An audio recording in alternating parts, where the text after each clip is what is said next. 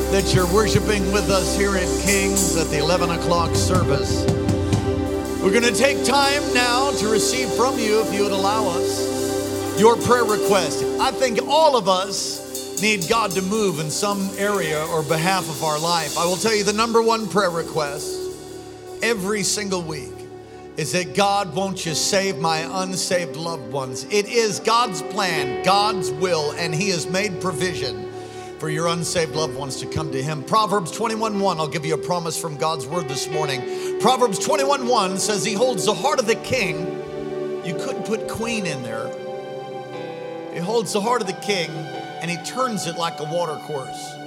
God's plan is to turn the hearts of even the hardest hearted person. They might not know they're a king or a queen, but he'll turn their heart and they'll receive Jesus and they'll walk into being supernaturally royal, made washed and cleansed by the blood. Come on, somebody say amen. You write down names that you're believing for, you can do that. If you need provision, you need a job, you need increase, you need wisdom. I don't know what you have need of this morning, but I do know that there's a God who's defeated hell, death, and the grave, who loves you and will make a way out of no way. He'll bring streams in the desert, He makes the wilderness a pool. He's a healer. He's a deliverer. He's a strong tower. He's a sun and shield. He's God, and there is no other beside him. He's alone is wonderful and worthy to be praised, to be glorified and lifted high. He said, If I draw, if I be lifted up, I will draw all men unto myself. Come on, God's gonna do it. Ushers, would you come? Go ahead, take a moment as we continue to worship. You can send that in electronically through our app or through the website, or if you want to use pen and paper, you can do that too. We're so glad you're here. Let's continue to worship God as we do.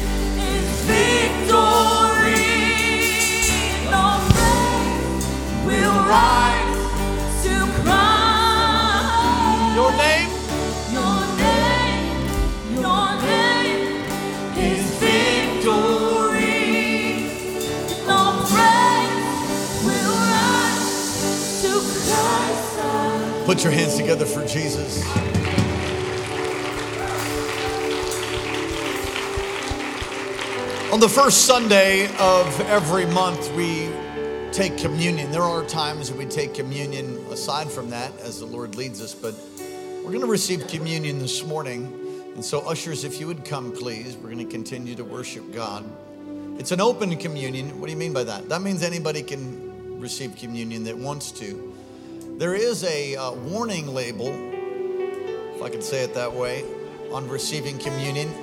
And someone said, Pastor, you need to say that warning label before you pass it out because, like, that's really intense.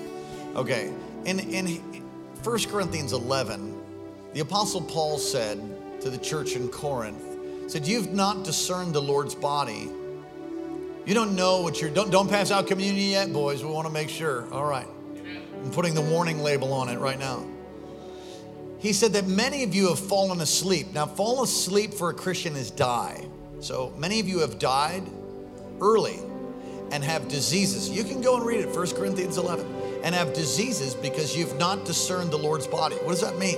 That means that when they take communion, when they come together to receive the, the Lord's Supper, you're saying you don't really know what you're doing and you're drinking judgment on yourself. Now, if you receive communion in an unworthy way, see, this is where you might want to just let it go by you're drinking judgment on. That's New Testament. I'm not talking Old Testament. I'm talking the New Testament. Well, I want to receive it in a worthy way. I'm so glad. Here's how you do that. You acknowledge that Jesus has died on a cross and rose again from the grave. You acknowledge that it's by his stripes you're healed, by the 39 lashes on his back you're healed. You acknowledge that his death, his substitutionary death, his blood was shed for your sin and, of course, for mine and for the sin of the world and for sickness and disease. And so when communion comes, now it's grape juice, okay? We do that so that we don't exclude former alcoholics. And it's a cracker, it, it's not the actual body and blood. That's transubstantiation, which Catholics believe that, but that's not in scripture. Otherwise, you'd be crucifying Jesus every Sunday morning when you take communion. Okay. If you know you're going to go back to your bed of sin, going to go back to the, the things that you know are wrong, and you're just like taking the juice and cracker like, like it's a snack, it's a bad idea. Okay, that's the warning label. He said, What if I have sin in my life? Well, repent. What if I think I might go back? Ask Him to help you and try to fight it. Hello? Hello? All right. Warning label has now been applied and you're going to receive it in a worthy way, which is to, is to acknowledge that his death, his resurrection is a means of salvation, healing, and deliverance for you. And you're going to repent. Well, once everybody is served, we'll pray and, and drink and eat all together. Ushers, go right ahead.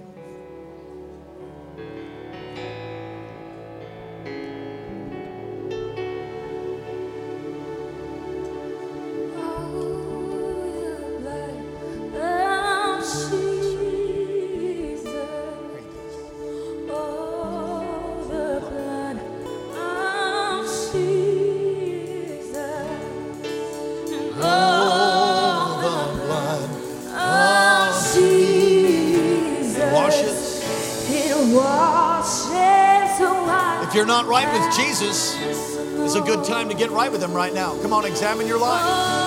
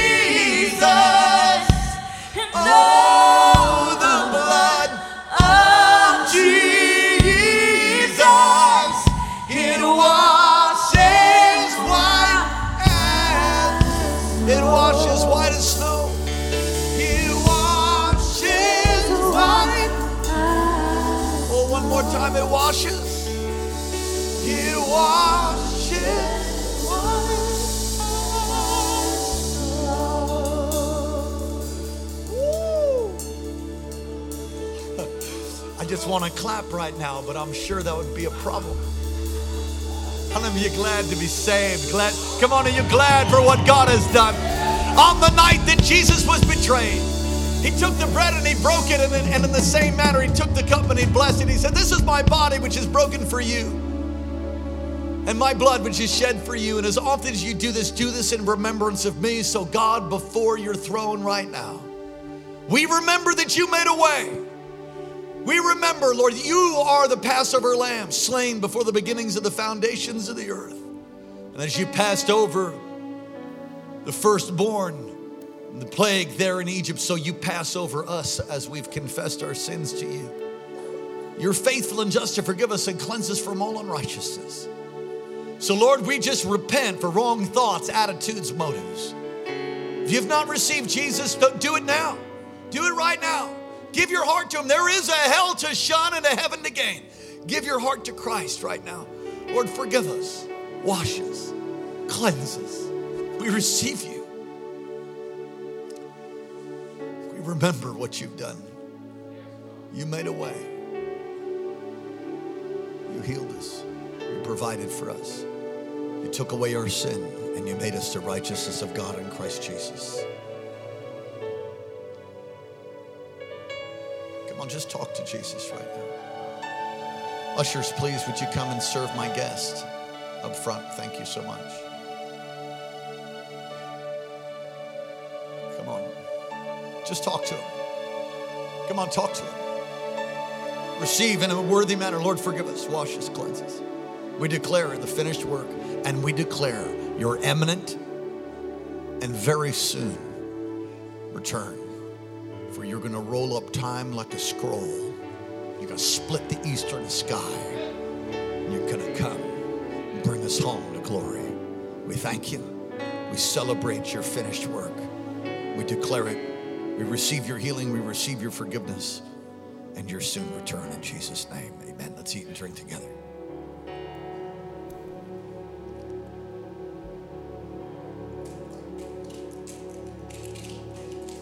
The crackling sound you hear is the sound of the plastic cups being broken. It is not doctrine or anything that you have to smash a plastic cup, but it is a declaration that the curse is broken. We started it a long time ago. Feel free to crush it or not to. I, I don't, except for this morning, I'm going to. Amen. God's good. Come on, somebody say hallelujah. Amen. You can pass the shards to the uh, ushers that are coming by. We want to take time to pray for a moment. Come on, let's lift our voice and pray for each other. You know, before we do that, we're going to pray for our president. We have a, a slide of him in the Oval Office. National Day of Prayer has just gone by, and today has been marked by many leaders across the land to take special time in our service to pray for President Donald Trump. I don't know if you're a Republican, a Democrat, independent, what side of the aisle, or if you know that there is one. Because of the office of presidency, we honor that office. And as we've prayed for previous presidents, we're going to pray for this one in a very special way. Come on, lift your voice. We're going to pray Psalm 91 over him. Father, in Jesus' name we pray. A hedge of protection round about him, wall of thorns, a hedge of fire. Lord, you would hide him in the shadow of your wings, that no pestilence will, will come. We rebuke every assignment or plan of the enemy to try to bring assassination or sickness or disease or confusion. We pray a blessing over him and over this great country. We pray that you would give him wisdom, that he would be led supernaturally by you. As the 45th President of the United States of America, your hand would be upon him to lead this nation into unprecedented victory, even into revival. Touch him, his wife, his children. Bless the United States and bless Donald J. Trump, the President of the United States of America. We thank you for his life.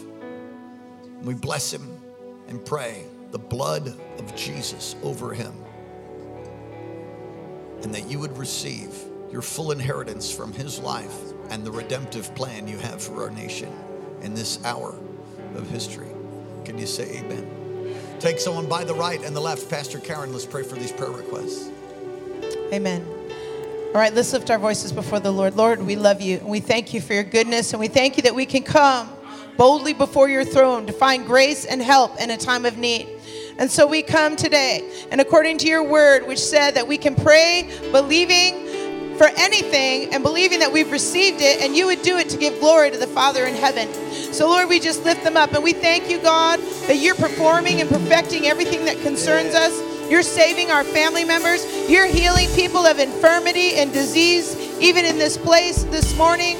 And God, you're bringing in a great harvest of souls, Lord, through us, through all the churches in the valley that love you. And God, we just ask that you would move in great power. And we love you and we bless you. And we pray these things in Jesus' name. Jesus' name. Everybody said, Amen. We're so glad you're here. Welcome to the 11 o'clock service. Take two minutes, say hi to somebody. We're so glad you're here.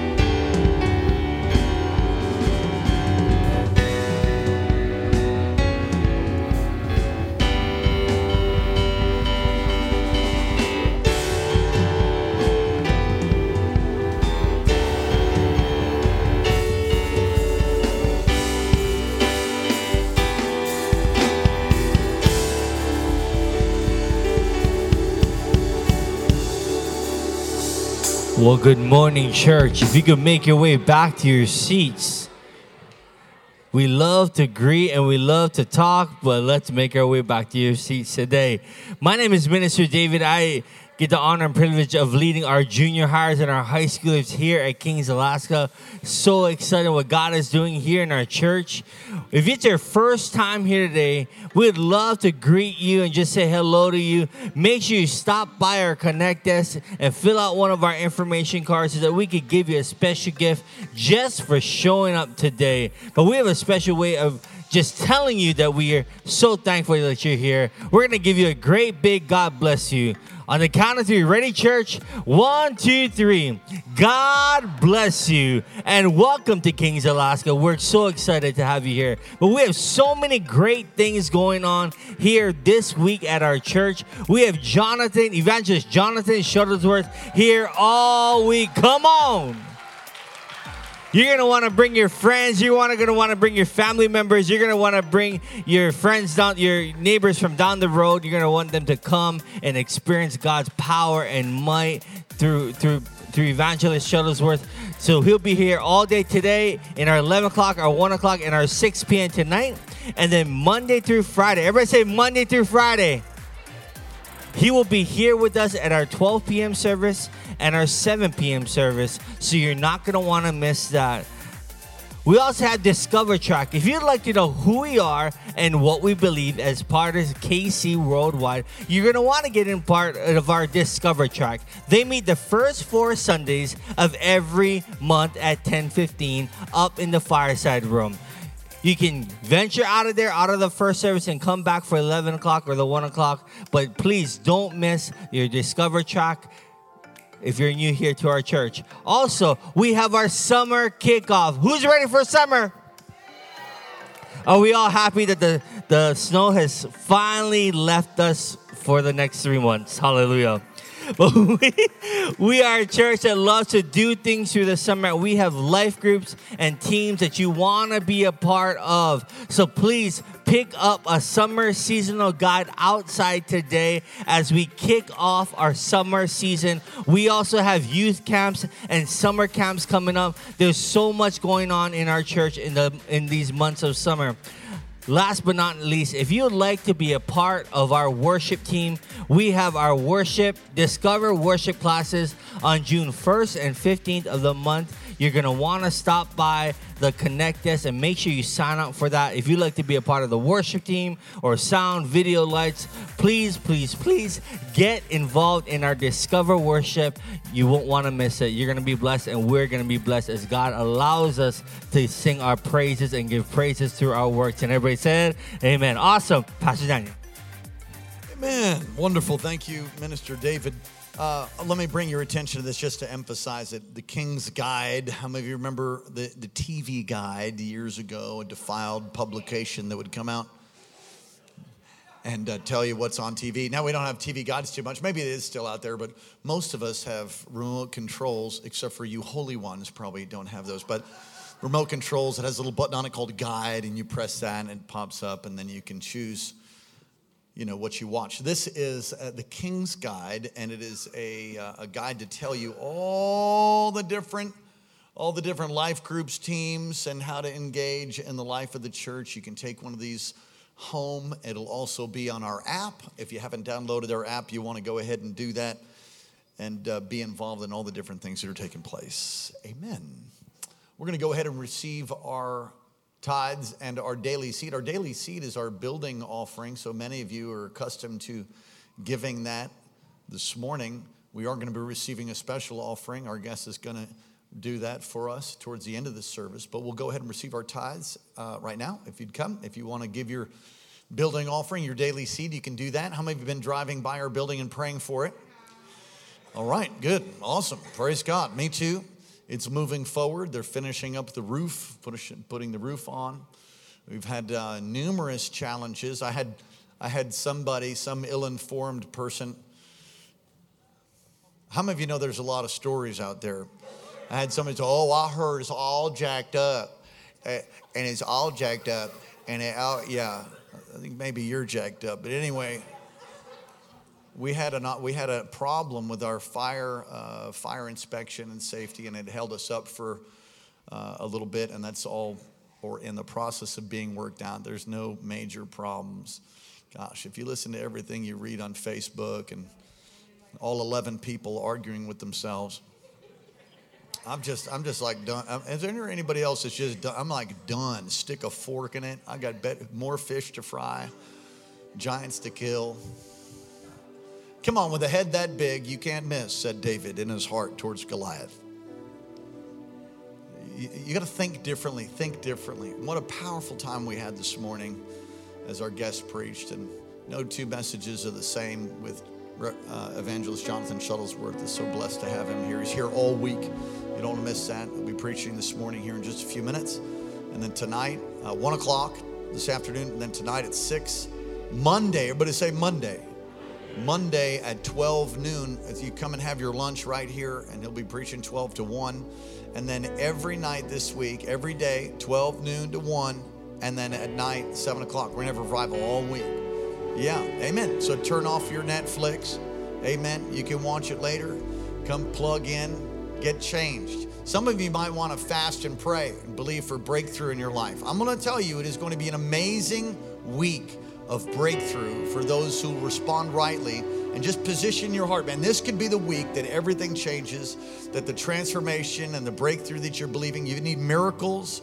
So all kinds of miracles will break out miracles of healing, miracles of deliverance. Don't, don't you miss it. Amen. All right, ushers, would you come? Uh, Victory Sunday, we're, we are doing today and next week. Next week's Pentecost Sunday, so we'll be receiving a special offering towards our building this, this, this morning here at the conclusion of our service and also next weekend so you, you can pray and believe God to do something great for the kingdom. Amen. You ready? Pastor Karen's ready. Is there anybody else ready? Very good. Let's pray. Father, thank you so much for the privilege of being your sons and daughters because of what you've done for us. You've redeemed us. A reasonable thing that we should do considering your death, your resurrection, and how you've done all that you've done the reasonable act of service is to be a living sacrifice, not just return the 10% as some legalistic method of obedience, but our heart is an issue of the heart. So we return the 10%, we return the tithe to you and, and give perhaps an offering. And thank you for the windows of heaven that open even now. I thank you for the blessing of Abraham would come upon us and your people, every business, every teacher, every home maker and engineer. God, pour out your spirit in tremendous release of the blessing of God, it would be evident to all who are connected to us. What's going on with you? It's the blessing of God. Lord, we don't apologize for it, we celebrate it. We glorify you and declare that you are the source of our blessing, the source of our provision. You're the source of life, and with you we receive life and life to the full. Now bless your people and multiply us. Say it, I am blessed. And say, I will multiply. Say, we are blessed and we will multiply. We'll multiply. In Jesus' name, amen. Blessed to be a blessing. Go ahead, Usher.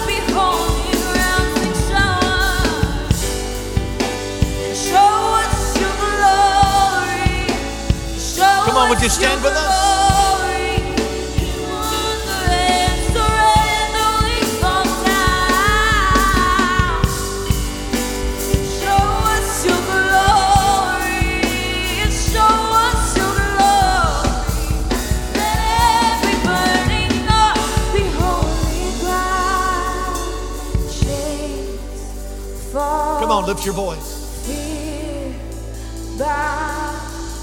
Here, now. Jesus, Jesus, you change everything alive. come on with all that's within you. Declare it. Holy Ghost, come and have your way. Jesus, you change Come on.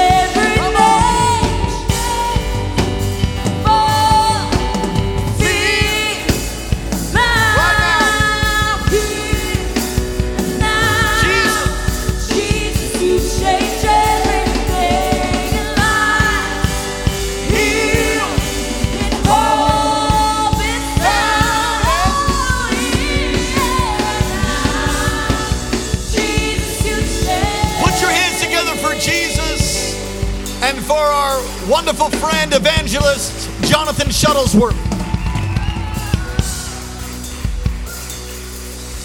Well, lift both hands to the Lord before you're seated as we kick off this great week of meetings. Father, we do thank you on this day that we've consecrated for prayer. We thank you as we're watching the wheels fall off of Pharaoh's chariots.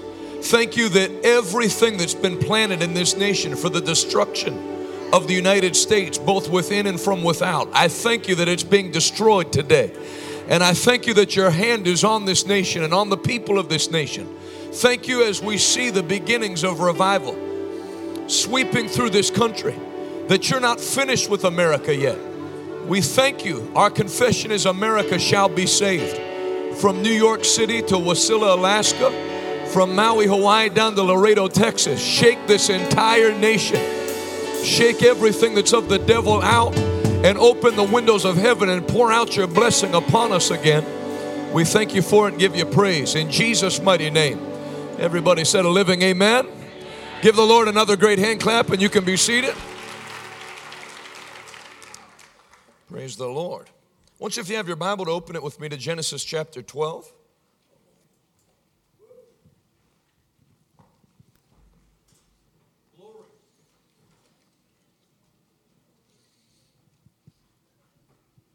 Genesis, the 12th chapter.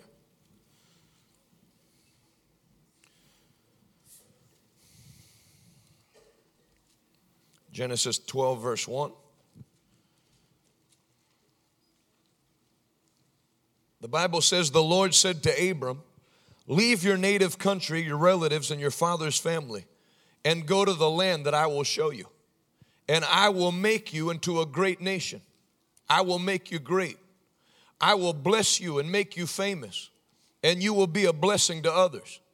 I will bless those who bless you, and curse those who curse you.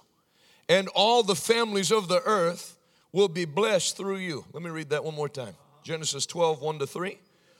The Lord had said to Abram, Leave your native country, your relatives, and your father's family, and go to the land that I will show you. And I will make you great. I will bless you.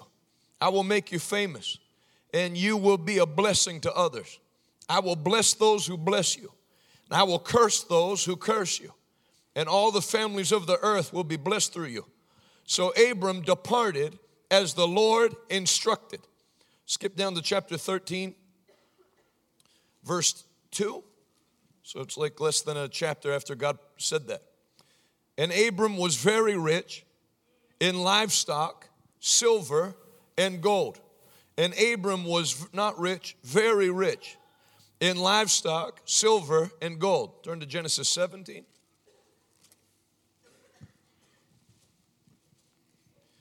Genesis 17, 1.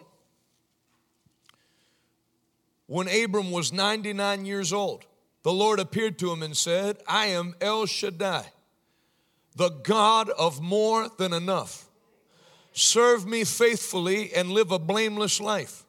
Serve me faithfully and live a blameless life, and I will make a covenant with you. Say that word with me because it'll help get it in your head. Say covenant.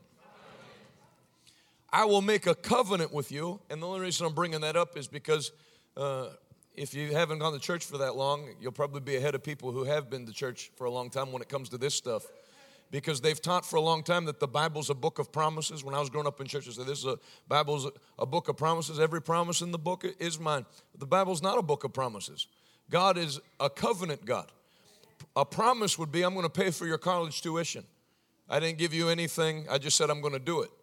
A covenant, or the way the Bible is, it's always, if you will, then I will. And so if I said something like, if I have three acres of property outside of, uh, of Wasilla, if you come by and mow my grass, once every 10 days. From the time you're 14 till you graduate, I'll pay for your college tuition. Then, if you do your part, then, then I, I told you I'd do something. And the Bible says if a man says it, then a man could lie. Five years could go by, my business went bankrupt, and I have to just tell you sorry. But the Bible says in Numbers 23 19, God is not a man that he should lie, nor the Son of Man that he should change his mind. Has he ever spoken something and not performed it? Has he ever said something and not carried it through? And so if a man promises you something, things can go, you know, you might have felt good if the guy that owned um, Enron or some bankrupt company, he was the CEO and he told you he was going to pay for college, but then five years go by and the economy tanks, he's finished. But God can't be bankrupted. God can't lie. There's no forces. You're never going to have the Lord appear to somebody. You're never going to read anywhere in the Bible where the Lord appeared and said, Now listen, Moses, I know I told you to go tell Pharaoh to let my people go and that I was going to help you, but things have gone uh, unexpectedly up in heaven and I don't have as much power as I used to. No.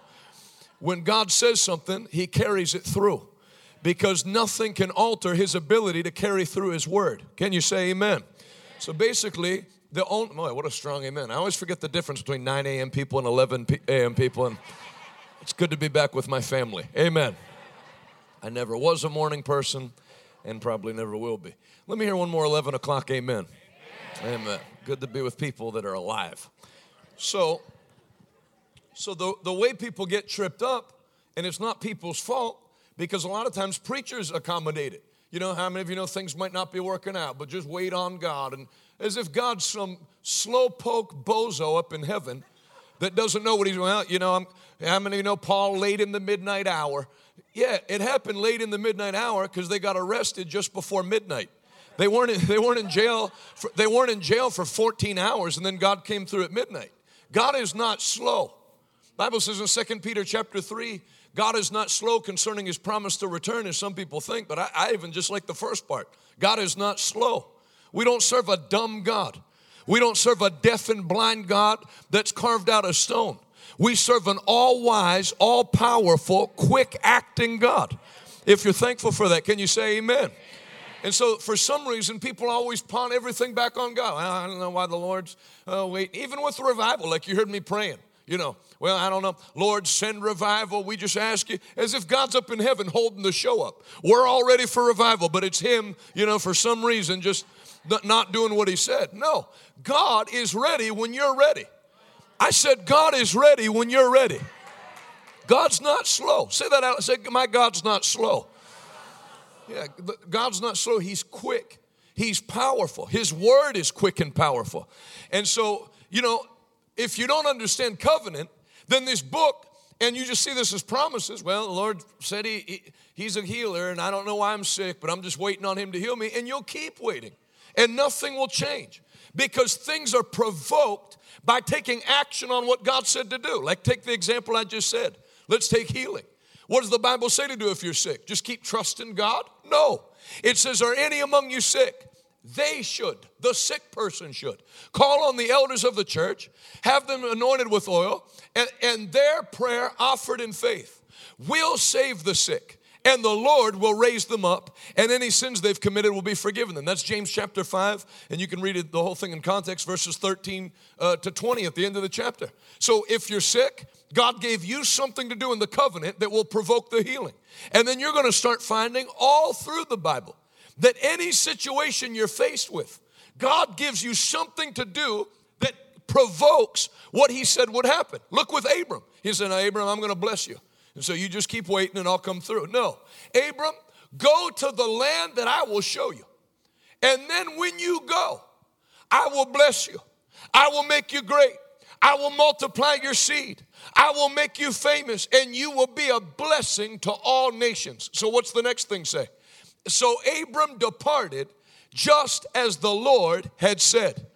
That's the difference. That's where you separate the men from the boys. You can claim Abraham's blessings are mine all you want. But Jesus said, if you do the works that Abraham did, then you are his, seed. That's how you prove it. And one thing you're going to see with Abraham, anytime Abraham got an instruction from God, it always reads next, and immediately, Abram, circumcise yourself. And the next morning, him and all the men circumcised themselves. There's no, there's no listen, I'm going to have to talk to Sarah because this sounds great. Nothing. Anytime God spoke to Abram, and then later his name changed to Abraham, he always did what the Lord told him to do. And that's where you get the disconnect in America. I know America. Me is an American. I grew here, up here my whole life. I know what American church is like. American church is, yes, God said a bunch of stuff. It's up to Him. It's in His time. Keep waiting on God. And we His times. That's not in the Bible. I don't know how that got messed up in the West. But take all the American lenses off and the Western lens and read it. You know, it's like they say if you start preaching on blessing, like, like these verses talk about blessing. Basically, all the ble- verses talk about blessings if you're obedient. Curses for disobedience, blessings for obedience. And so when you start talking about that, they'll even call that an American gospel. Abraham was not from Washington, D.C. Abraham wasn't from Brooklyn. Isaac wasn't from Detroit. Jacob wasn't from Los Angeles. This thing did not start in America. This thing started in the Middle East, where it's all going to end, where it's all starting to, to swarm right now. It's not something that works in one country and doesn't work in another country. The Bible says that Jesus is the lamb that was slain for every tongue, every tribe, every nation, and every race. You look even here, you look across, you got every skin shade from heart of Africa black to Scottish pale white and everything in between. Why? Because anytime you preach the word of God, it goes out like a whistle and gathers all the people of the earth because God is the God of all men who will put their faith in Him. If you're thankful for that, put those hands together and give that God a great shout of praise. Hallelujah.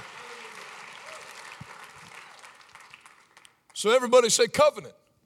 Now, when you read it that way, then it changes it because it's not I wait on God. It's that as if I will engage what God told me to do, then it's as soon as I do what He said, it commits His hand to do what He said on, on my behalf. And then it takes all the mystery and the more ethereal and superstitious you make the Bible, the less of the benefit you'll ever see. That's why there's people that they, they don't enjoy any of the blessings that are in here. And say, well, you know, my body might be sick, but the Bible says I'm healed. Amen. And they're still saying that 30 years later. That's not how it's supposed to be. I said, that's not how it's supposed to be.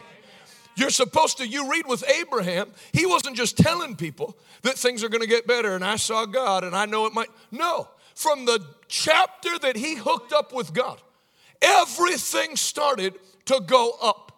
And boy, does the world hate that message. They will be happy for you to be a preacher to pr- talk about heaven and but if you start telling people that you can live by this book and walk a different path than the rest of the world walks, then they get upset. They don't like you telling people there's a reward for holiness and a punishment for wickedness. Because the whole system of America has been set up basically to force the righteous to use their blessing to pay for the penalty of the wicked. Thanks for six amens and three grunts. It's none of your business what I do in my bedroom. That's right, it's not, and I shouldn't have to pay for anything that comes as a part of it either. But you have to finance abortion. You have to finance every wicked thing instead of dealing with the root of sin. So, the last thing the government wants is for a preacher to tell people that sin is at the root of problem and if you'll live for God with all your heart there is a blessing that will come to your family I'm going to tell you right now and I'm going to tell you another thing the reason there's an icy cool even when you talk like that in church is because people go to church on average in, in this country 1.9 times a month and they go to public school on average and get educated by people that are, they're not teaching math and science. They hate God, hate the family, hate the Bible. And so people put their kids there and they hear that 40 and 50 hours a week, vilifying the wealthy. Why should that man have a yacht while other people don't even have any money? What does his boat have? That's a sin called covetousness. People are allowed to earn money and spend it on whatever the heck they want to spend it on. That guy should sell his yacht. If he sells his yacht, does everybody get a job? How dumb can you get and still breathe? And you're going to hear, listen, you're going to hear the same train of thought from now till Jesus comes about the building of this new church. How can they, why is the church building a building that big when there's poor people in the street? If you don't build a church, those poor people will be there. If you build a little church, they'll be there. Jesus said, The poor you will have with you always. And the cure for poverty and hardship. What does the government, what does the government have the gall to talk about solving the problems of the poor? If you put the government in charge of the Sahara Desert, there would be a shortage of sand in five years. Billions of dollars come through government hands, and nobody gets any help. Uh, you want to know something? There was record low voter turnout in Philadelphia in this last presidential election. You want to know why it was? Me. I did three open air crusades in Philadelphia. And once God started touching people and healing people, and you started to have uh, this old lady came up that had a big swollen stomach with cancer. And I went up to preach the one night, and I hear this voice. like only a black lady from Philadelphia could sound like. Preacher! I thought either somebody has a testimony or I'm, I'm gonna die. I looked over, that lady is waving her hand, preacher, on the field. I came over, I said, Yeah, look at my stomach. All the cancer's gone. She starts hugging me.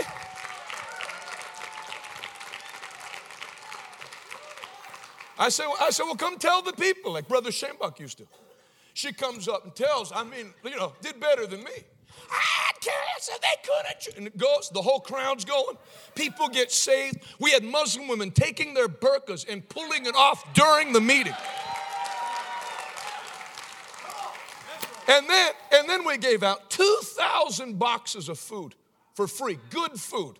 Not like a damaged canister of Pringles from 1992. Like food, food I would feed my family. Gave it to them. You know what the people said one after another? We've never had anybody do this before. And then you start finding out. You would think if a kid like me went to go into the inner city of Philadelphia with two 18 wheelers full of food and $30,000 of bill pays, you would think the government would open the door. They do everything in their power to shut you out. Do you know what? But we went through anyway. And you know what? It ex- why they try to shut you out? It exposes that the thing is a scam. That the money never gets to the poor. So I told him. I said, "How many of you said this week that you've never had anybody give you food like that the whole time you lived in Philadelphia?" I said, "Who's in charge here? What political party?" The Democrats. And by the way, I don't like the Republicans either. So I'm just saying, in Philadelphia, the Democrats have been in charge for 52 unbroken years. They said, the Democrats. I said, Are you better off than your father was? No. Was your father better off than your grandfather? No. I said, Then please, I'm not telling you who to vote for. But don't go out and vote the same people in. And if the only people that are running, like in Philadelphia, are Democrats, don't vote. Well, 2016, we don't understand it. They had no voter turnout in Philadelphia because you were able to show them that the thing is a scam. You know, the Bible says when that woman went to break her alabaster box and poured on the feet of Jesus, that Judas said that could have been sold and the money given to the poor.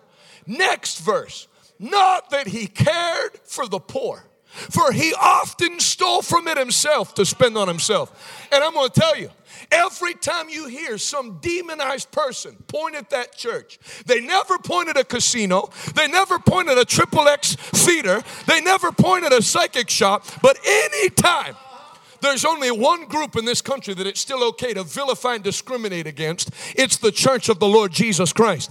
But I came to Wasilla with news for the devil. You can't shame us into silence. We're just getting warmed up.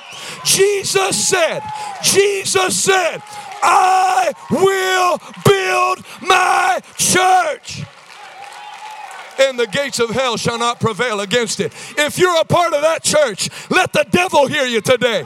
Put those hands together and give Jesus a mighty shout of praise. Enough's enough. There's only one kind of people that can't have jets preachers. What does a preacher need a jet for? To fly. When something comes out that's better than a jet, I'll have that too. I might buy two, one just to fly around CNN headquarters at 500 feet so they can't do the news anymore. You never hear, you never hear the news say, why does a pornographer need a jet? Why does Playboy need a jet? Why does the Red Cross need a jet? Is it illegal for a nonprofit to have a jet? If so, then the Red Cross better turn all theirs in. How come everybody, a hip hop star, can have two Rolexes on each wrist? But then when the church starts to go forward in the area of wealth and be the head and not the tail, then every devil has to come out of the woodwork. And what do they need that for? I'm going to tell you what we need it for. You're not going to solve the problems of the poor. That's why I didn't just come with 2,000 boxes of food. They'll eat that food and they'll be gone in two weeks and they'll still be under what the Bible calls a curse. Curses are real. And the blessing is real, and the blessing is the only thing that can erase the curse. People have lost sight of that. In the church, We went on a mission trip. Where'd you go? Guatemala. How many people got saved? Oh, we didn't, we didn't do that. We, um, we put a roof on people's homes and we painted people's homes. You are not a missions team, you're a traveling construction crew. Sorry to hurt your feelings. It's not missions. Jesus didn't say, Go ye into all the world and give water to the thirsty, though we do that. I fed a thousand kids this morning. So, and I told you that. I'm not saying this that you don't do that. But you can go to hell with a full belly or an empty belly. Well, we go in under the bridge in Fort Worth, Texas. A lot of the um, heroin addicts, you know, are the barefoot, and we give them socks. All right, great. They'll go to hell with socks on. Go put socks on a heroin addict. They're still bound by the devil. The Bible says about the poor, when Jesus was doing his ministry, John the Baptist started to get over into unbelief. He was the one that prophesied that Jesus was the Messiah. Now he's in, in jail. And he sends his disciples to say, Hey, are you the Messiah or should we look for another? Jesus didn't answer yes or no. He said, Go back and tell your master the things that you've seen today. The blind see, the deaf hear, the crippled walk, the lepers are cleansed, and the poor are having the gospel preached to them. The command is preach the gospel to the poor. You don't deal with the branches of a diseased tree, it needs the root fixed until something changes on the inside of people. Nothing will ever change on the outside. But when Jesus changes the inside, oh, what a glorious change comes on the outside. I'm not saying this to try to like work up a crowd, but I mean, if you could have gone back to the 80s or 90s, whenever it was, and saw a crack addict in New York named Daniel Bracken, and saw him doing whatever he was doing in the street, nobody would have had enough faith to say, that man will one day go to Wasilla, Alaska and build something for God that affects thousands of families. But in him, while he was bound by crack, was a destiny from God that somebody had to get unlocked. And listen, I want to tell every one of you, I want to tell every one of you, however you think you are, I'm a recovering, you're not a reco- if you're saved, you're recovered. If any man be in Christ, he is a new creature. The old life is dead. Behold, all things become new.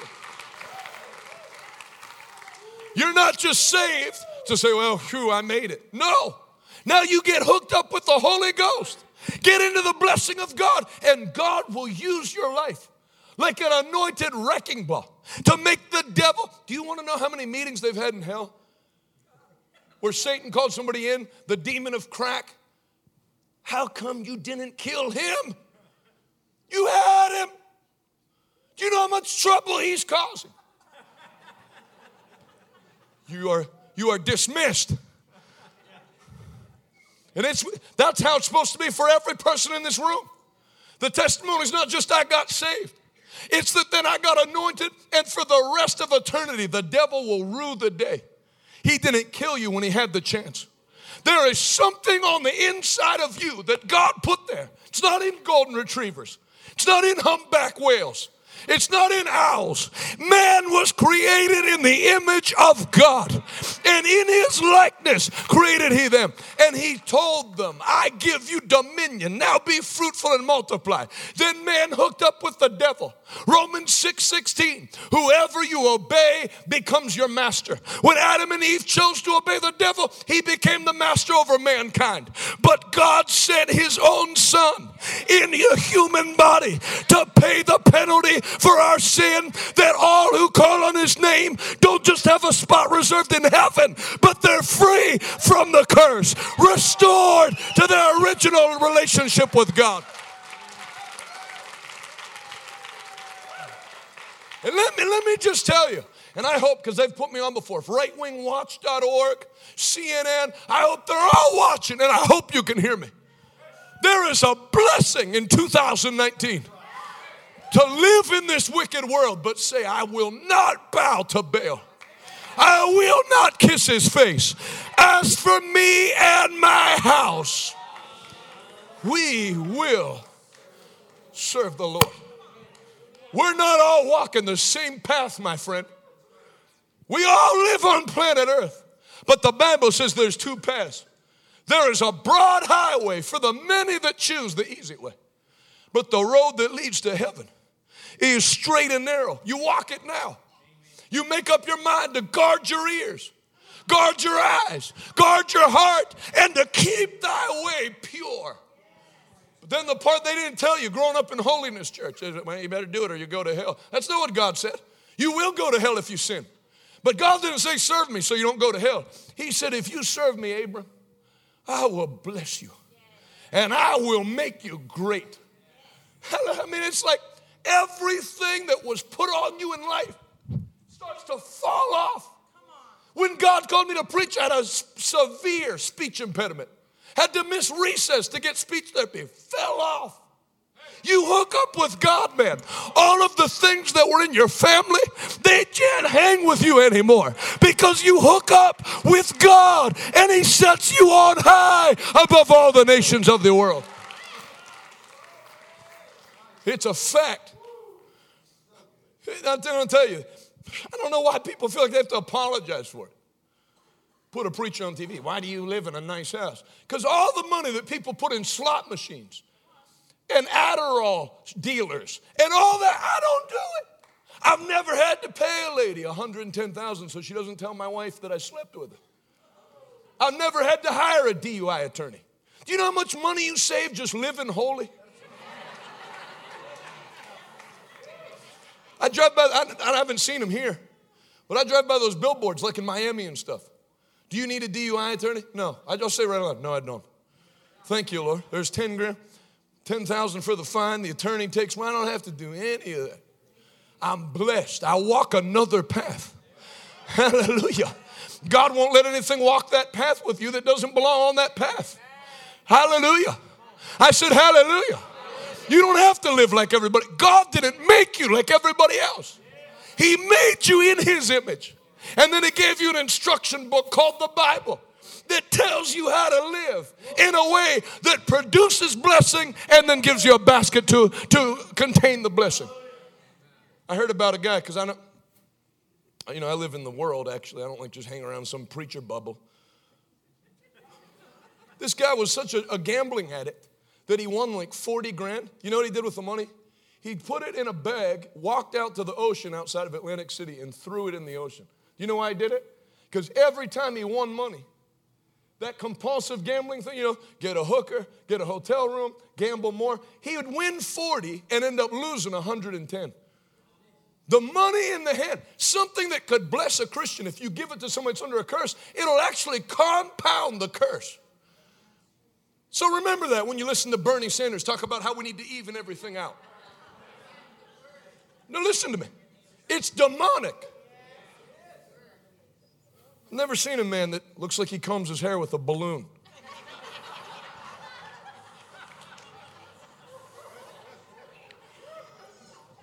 Let me tell you something.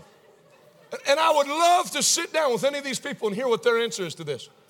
Anybody with a brain knows if you sucked with some magic vacuum all of our money all over the earth into one pot, divided it by 7.3 billion and gave everybody an equal share, there would be people that would be broke within 48 hours.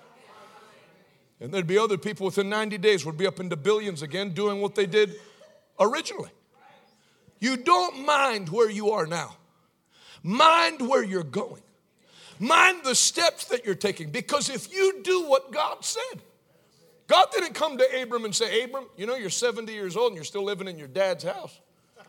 Need to get your act together. He said, Abram, go do what I tell you to do. And if you do, I will make you great. God's not insecure. God, well, Abram's getting a lot of fame down there. It's really bothering me. People, you, no. He doesn't have any self esteem problems. He's the most high. And he said, If you do what I tell you to do, you can step up on the platform with me. Just give me all the glory. Can you say amen? amen. Anybody ever hear Dr. Billy Graham? I mean, there are things, as much as they want to mock the Bible in public school and on TV, there's just physical things you can see that still testify to the reality of the Bible. Billy Graham dies. They open up a thing to view his body that's only reserved for, for presidents. They make an exception for him. He was the second one, and the one before him was Rosa Parks, another Christian. They put his body in a, in a hearse, drive it down Billy Graham Parkway in North Carolina with lines of people on either side cheering like it's a marathon runner. A country giving a salute to a dairy farmer's son from North Carolina that made up his mind he was going to give himself holy, W H O L L Y, holy to the Lord. He goes out on top. They put him in internment. They televise on every station, even the stations that hate preachers had to put him on and cover the funeral. The president does the eulogy. God knows how to honor you. Don't ever let any devil lie to you. That to enjoy this life, you, uh, if you want to go to church, you won't enjoy, you won't have any fun, you won't have any money, you won't have any friends. One day you'll go to heaven. I'm not sure that person's going to heaven. Look like they were baptized in pickle juice. You know, I've had friends leave me. No wonder. I've been listening to you talk for three minutes. I feel like leaving you. The anointing does not repel good things. The anointing attracts good things. Surely goodness and mercy will follow me all the days of my life. I'm trying my best, man, to entice you to give your life to God. I don't mean start, I'm going to start going to church. That ain't it. I mean serve Him with all your heart, all your soul, your mental capacity. Meditate on my word day and day, and all your physical strength. Give everything you have to the Lord. God is not looking for who to use, He's looking for who to bless. You'll never find one place in the Bible, trust me. I read it. You won't find one place where God ever came to somebody and said, Hey, uh, you did what I asked you to do, and I just wanted to say thank you. God never said thank you to one person in the Bible. He would just appear and say, Now I will bless you. I will make you great. I will bless your children and your children's children. I'll multiply that seed. I'm going to tell everybody in here that grew up in a crap home bad father, no father, mother that still hasn't got life figured out to this day. That doesn't have to be repeated another generation. It actually only takes one person in a family to draw a line and say, Enough is enough. From this day forward, as for me and my house, we will serve the Lord. And what a change! Not putting socks on your feet, it's an internal change. Like Jesus told Nicodemus at night you must be born again. Like that old preacher was it George Whitefield preached it over a thousand times, a sermon called Ye Must Be Born Again. And one time the newspaper asked him, Why have you preached Ye Must Be Born Again over a thousand times? He said, Because ye must be born again. However, Jesus However, Jesus explained being born again. Hallelujah. Man, I feel good. Super good. Hallelujah. When I used to feel like this when I was like 10, I would get a spanking before the end of the day, but now I'm too old. You can only arrest me. Hallelujah. The joy of the Lord. I mean, man, you just start talking about them. It starts bubbling up on the inside of you. Let them continually say, let them rejoice and be glad, and let them say, the Lord is good, and his mercy endures forever. Do you know what forever means? Forever means he has not cut out in 2019.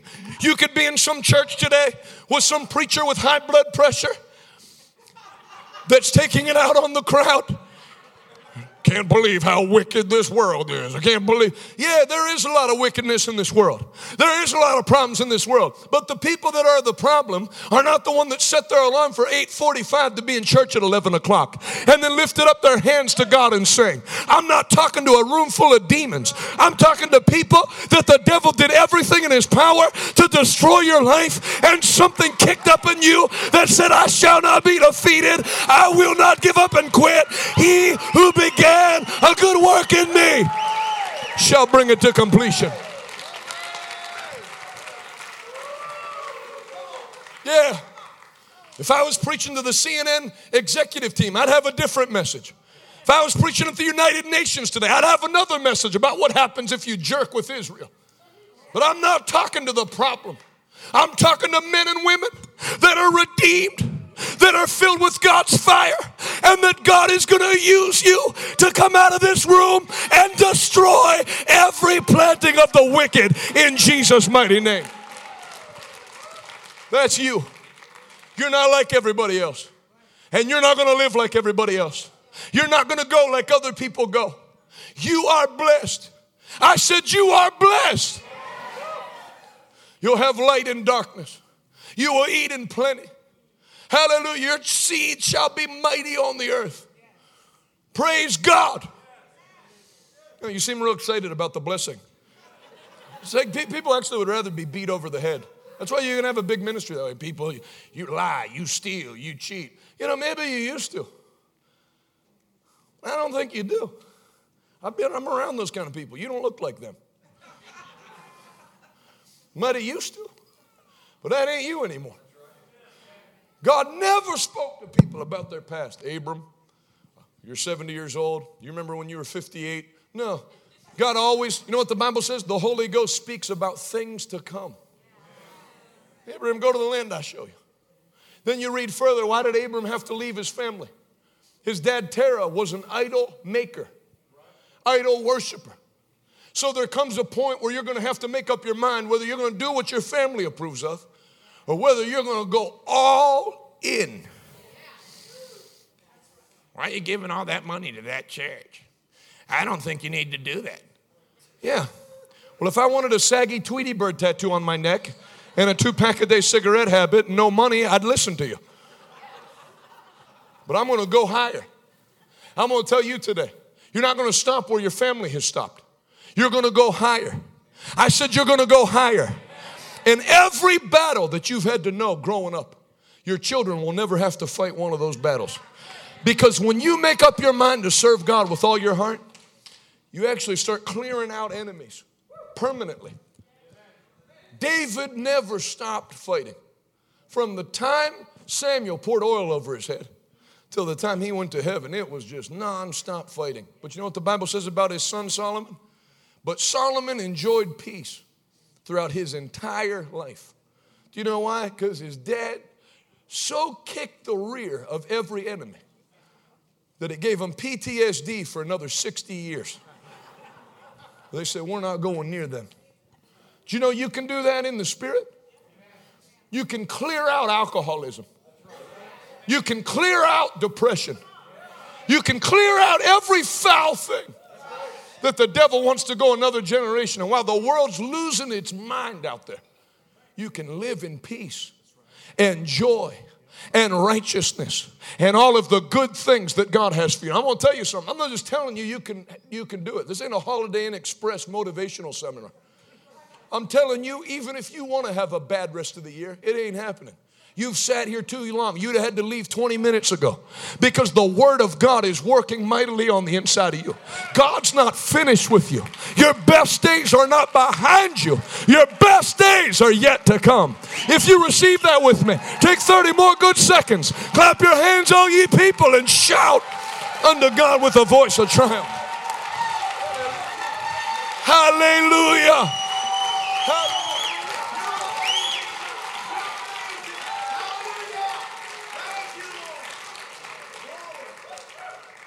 Hallelujah.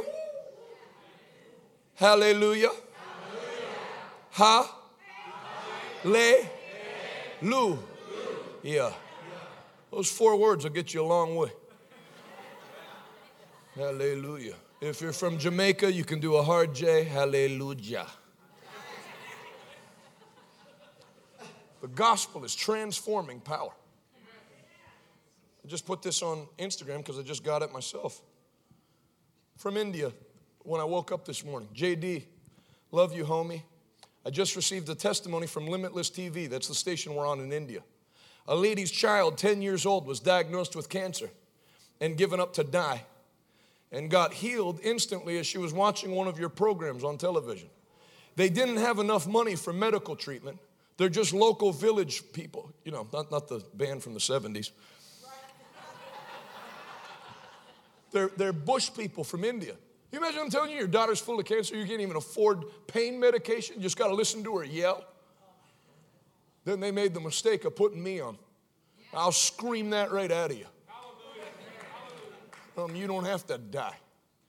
This is not a religion that you cling to to get you through hard times. I am not ashamed of the gospel of Jesus Christ. For it is the power. That's what the poor need. Can't get any poorer than that. These Americans preach that. Try preaching it overseas. I already did, genius, and it works. Started overseas. Stupid.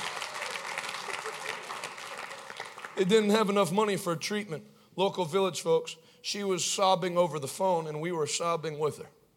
What a wonderful God. He's alive. And he said, If you serve me, I'll make you great. How the heck did I even get on television in India? When that angel came and called me to preach, I lived in Pittsburgh. I didn't even know where India was. Didn't have enough money for lunch, let alone the TV. God is a good God. Nobody follows God at a loss. The harder you pursue Him, the harder His blessings pursue you. You can't go down serving the Lord. That's Shadrach, Meshach, and Abednego.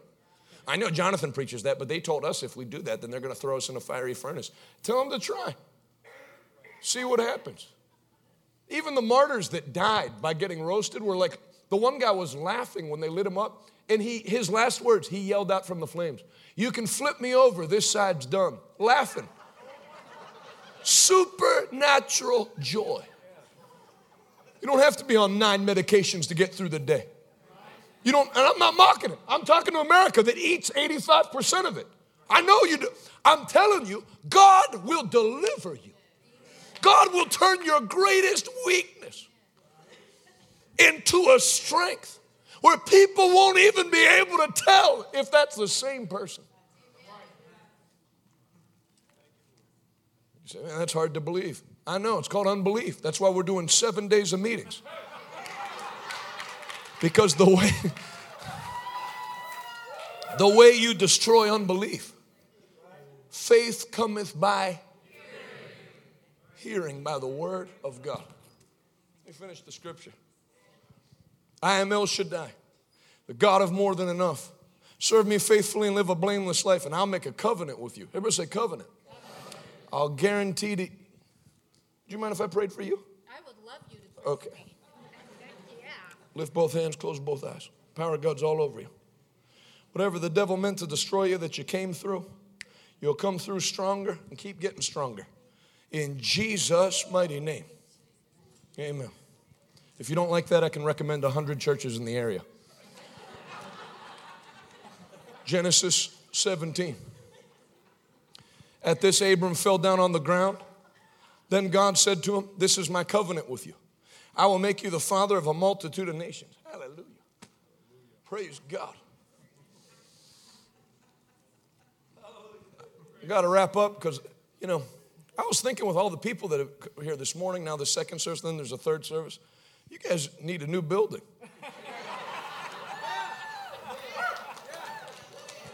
Why does the church need a, a, a building that big? Because there's too many people. One day that one will be too small. If they're getting mad about that one, wait till it's the youth chapel.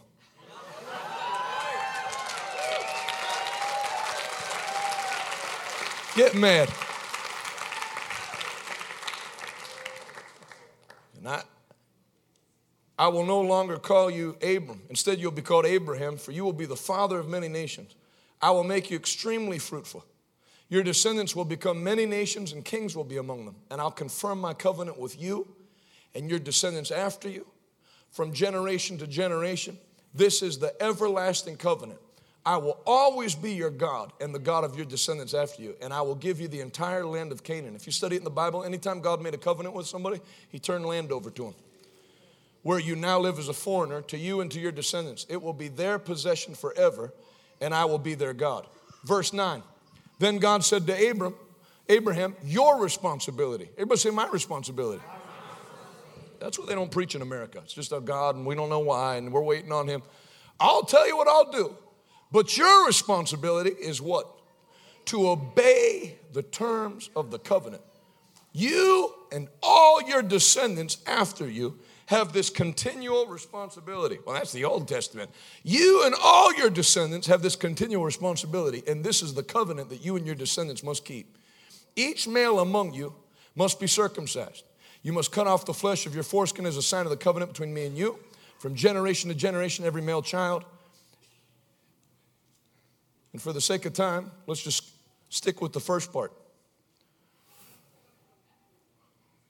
Obey the terms of the covenant. The one term that we're going to do at the end of this, because people think you take an offering to build a building. The building just tells you what's going to get built with the money. But an offering and a tithe, if you'll see it as part of the term of the covenant, where a man's treasure is, there his heart will be also. If you skip back a couple chapters, Abram won a huge battle, and before he paid any of the men, he gave a tenth, which is a tithe, a tenth to Melchizedek, and Melchizedek pronounced a blessing over him. Giving does not support the church. If the church needed supported, all of our arms are too scrawny. Jesus is the head of the church. The church was doing fine for 2,000 years before you came on the scene. It'll be doing fine after you leave. God doesn't ask you to give because He needs help building something. He asks you to give to honor Him, and two, it's proof that you're not saying, My own hand made this happen. I am showing you that it's you that made this happen. We're going to receive an offering. This one ain't for me, my friend. Oh, as preachers, they want you to give to them. I, I hope somebody will outgive me. And I'm saying this as an example, like David did when he built the temple. I brought a check up for $10,000. I'm going to put it in the offering after uh, 1 p.m. And I don't get a cut of this. So this, if you think it's ulterior, if you don't think I believe what I'm preaching, then I'm really stupid. I mean, that's a scam. No scam artist scams themselves. Amazing how giving to the liquor store is not a scam. Giving to the lottery and keno is not a scam. Giving to the casino is not a scam. But the church, that's a scam. The one thing that will actually open the windows of heaven and pour out a blessing so great. You know, I explain it like this. If you read Jonah's story, when he was out of the will of God, the wind was blowing the wrong way. When he got in the will of God, the wind was blowing. Uh, when they got in the will of God, the wind that was blowing against Jonah caused the sea to cave in on all the en- enemies of the Israel. You can live life two ways. You can have the wind at your front, everything's hard. Nothing ever works out. I'm telling you, there's no use even getting a job. Government takes it all anyway. Yeah, talk like that because the wind's in their face. When those people talk like that, they're actually right. For them, everything they're saying is true. Then they think people like me are nuts because you sound like you're on another planet. Well, it must be easy for him. Go check two generations back in the Shuttlesworth family and see how easy it was when nobody was serving the Lord. Nobody had money, nobody had teeth. That's not a joke. West Virginia coal miners, every stereotype true. No teeth, no money, fighting, bickering. Nobody had any time for church or God. I believe there's a God, I'm sure. But and then my grandfather got saved and came into covenant And I have actually enjoyed a very easy life, as you could probably tell from my face, because of my grandfather getting the ball rolling, my father keeping it going. My dad, Tiff's with the red hair, has been here, who followed the covenant. Teach your children, train your children in the fear and admonition of the Lord. My dad did a good job. If I even thought about sinning, I'd pee my leg. And the blessing kept rolling and kept rolling. You might have not have had a grandfather like that. You might not have not had a father like that, but that doesn't have to be something your children also have to say. They can say, I thank God for my dad.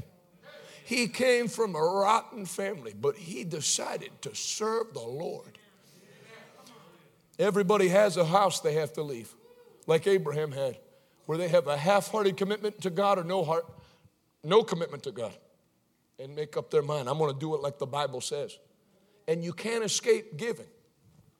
I wish I could get people to understand. Even preachers think the offering is like a side thing. I've heard them say, can't wait till the day this church has 10 million in the bank. We don't even have to take offerings anymore. Offering is not dues. Offering is not a necessary evil. Where a man's treasure is, there his. And what did God say in the book of Proverbs? My son, give me your heart. I ordered my daughter a pizza from a place called Anthony's where I live in Pittsburgh. I went by to have one slice and she said, Don't touch my pizza.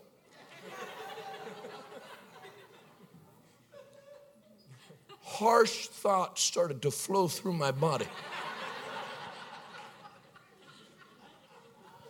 I turned into Malachi. I said, Your pizza? Who bought you that pizza? And I think she realized she messed. Oh, you can have a piece. Could I not order myself my own pizza? Of course I could. What was the slap in the face? That I was hungry and needed pizza and she wouldn't give me any, so now I have to go hungry? No. The fact that I created you, I'm feeding you, and I asked for one slice, and you say, Don't touch my pizza, and it make me happy. And basically, that's what offering time is. I'll live in your house. I'll talk and say nice things to you, but don't touch my pizza. Blind, blind to the fact that not only is the money in the, uh, they, they want 10%, 10% of my money doesn't belong to God. All of my money belongs to God. And He asked for 10%. You want to know what else belongs to God? Want to know what else belongs to God? The air in these lungs.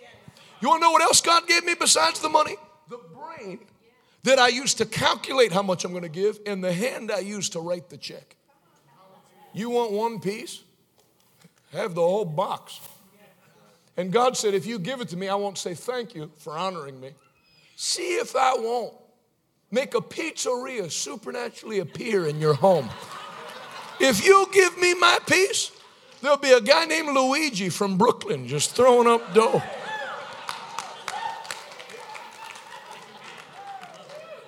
It's a stupid analogy because Brooklyn's all Chinese now, anyway, but. See if I won't open the windows of heaven and pour you out a blessing that's so great. The only problem you'll have for the rest of your life is having enough room to put it all in. Try it and let me prove it to you. I'm going to tell you, anytime God builds a house of note in his kingdom, like the one you're going to have in Wasilla that you won't be able to miss. I like the fact that the biggest structure in Wasilla is not going to be a mosque. It should be a place that worships the living God. And that thing will get built with or without me, with or without Pastor Daniel, with or without you. But God puts an opportunity out to see who's interested in advancing his kingdom. And if you seek first the advancement of my kingdom, all the other things that other people are out there dying to get, I'll just drop them in your lap. And I see people smiling, so I think I got the point across. Don't see it as giving to build. Pastor Daniel needs you know. Father, you gave me the pizza. And then you pick how many slices you want to give him back. 10,000 is a good slice. It's not one slice for me. Not yet. But one day it will be.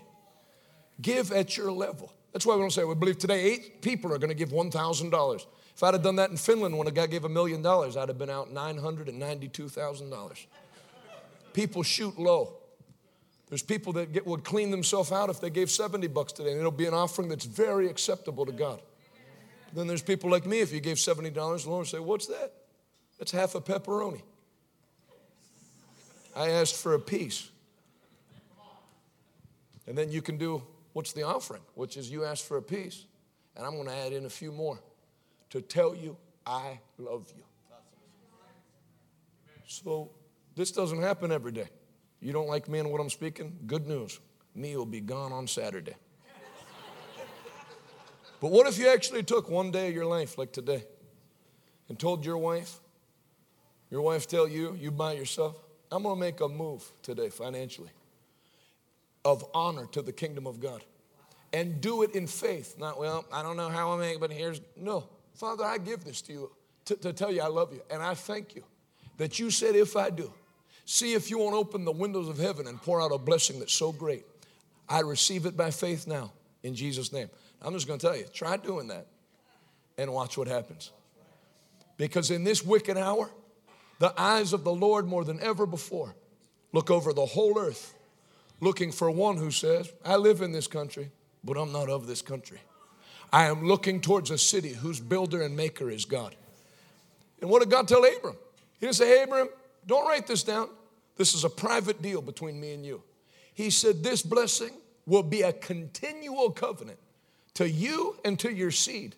So what do you say? Boy, I wish I was Jewish. Uh-uh. The Bible says in Galatians 3:13 that Christ, in verse 14, that the blessing of Abraham would come upon all who believe. That the true seed of Abraham are those who put their faith in Christ Jesus. Gentiles graft into the tree. But if you want what Abraham had, you have to do the works that Abraham did. Let me just tell you one more thing before they, they collect the offering. You know, you hear people, and it's like if, if people preach too long on, about money, kind of like I just did, they feel the need to like say something to temper it. Now, I'm not saying money's important. I wouldn't care if I, I actually do care. You know, it's very nice when the Lord starts to prosper you like He did. I was telling my wife the week, uh, a couple days before I left to go here. I said, if you look where we were when I was 30 and where I am now at 38, it's insane. It is insane to have a car that hadn't been registered in two years because I couldn't afford to get it fixed. And I still catch myself to this day checking my rearview mirror for police at, at the red light. That's a fact. To now, like to just give you one example, to hear that an older preacher in his 60s needs to have a surgery, and I know he, I know that's, that's going to mess him up financially. He still needs to preach. He's not a multimillionaire. To call him up and say, I'm going to give you all, my money this month that I give for tithes and offerings, I'm going to give it to your ministry. Just stay home and recover and take it easy. And then ask the Lord, let it let more come in than ever. Send 20,000, I think 22,000 on the 15th, and then on the 30th, send another, what, 18,000. And he'll say, Thank you. I will bless you and make you a blessing. Do you know how fun it is to never pray about your own needs? To just say, Father, who would you like me to help? I actually, that 10,000 I needed to unload. 8,000 was a tithe, and then I put another two on just to make it an even number. And then, and then when I'm getting ready to come here, just feel like, you know what, they're building that building. I don't want to be some chump evangelist. You know, best of luck with the building, Pastor Daniel. We'll be praying for you. I, I want to do something. I want to prove that my love is real. I want to prove that I actually, I'm not just saying nice things to get invited back, that I actually care. That if they never had me preach another time, I want to see this thing built. I want there to be demonized people driving down that highway looking at that big cross, grinding their teeth to the gums.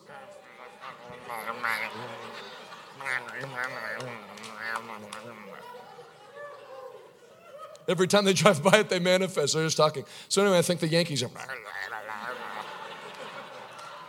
I want it. I don't want to ask, hey, how's it going? When's it going to get done? I want to. I want the Lord to use whatever I have in my pizza box to push His kingdom. But then you'll turn behind you and you'll have your own pizzeria. That's how it works. Nobody ever puts God first and finishes at a deficit. Ask the Lord what represents your best. And when they receive this offering, give your best to the Lord. They're going to put the instructions up. If you're giving by credit card or stolen credit card, you can use those. So I'm going to have you fill it out, and then I'm going to have you make a confession with me a confession of faith before you drop your seed. So you can give by text. There's a bunch of digital ways to give. But give something. Something of value. And I'll say this give something of value or don't give it all. Don't say, okay, if this guy's gonna shut up, let me just reach in my purse and find a wrinkled Abraham Lincoln and a wrinkled George Washington, the two most abused presidents by the church. Find something that represents your best. Where you could literally, like if you were giving it literally to God, you could say, This has my heart attached to it.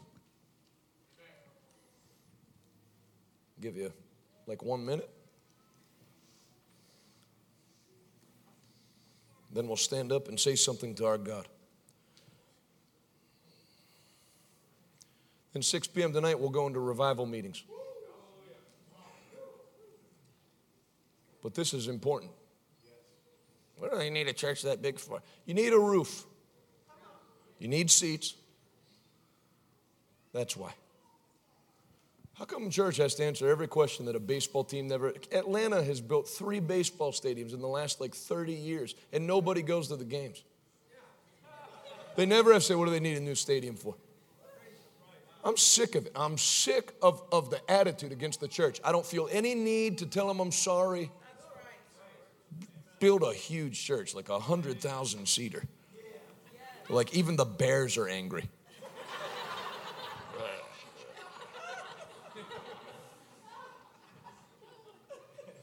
Stand on your feet, everybody.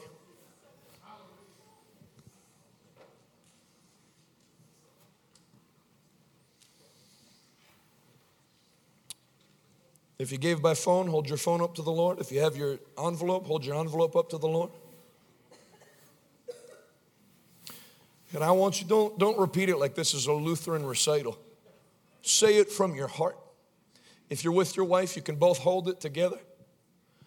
Say this from your heart to the Lord. Say, Father, with this seed, I honor you.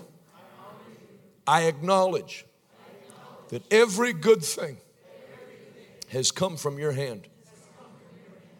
I return this to you because I care about your house. I care about souls. And because I believe your word, I have an expectation. I thank you in advance for the windows of heaven coming open, pouring me out a blessing that's so great, I'll never have enough room to take it all in. Thank you that Abraham's blessings are mine. They belong to my children and my children's children. I receive them now. In Jesus' name. Now lift your other hand up next to it and just begin to thank God out of your mouth with your own words. Thank you for joining today's podcast.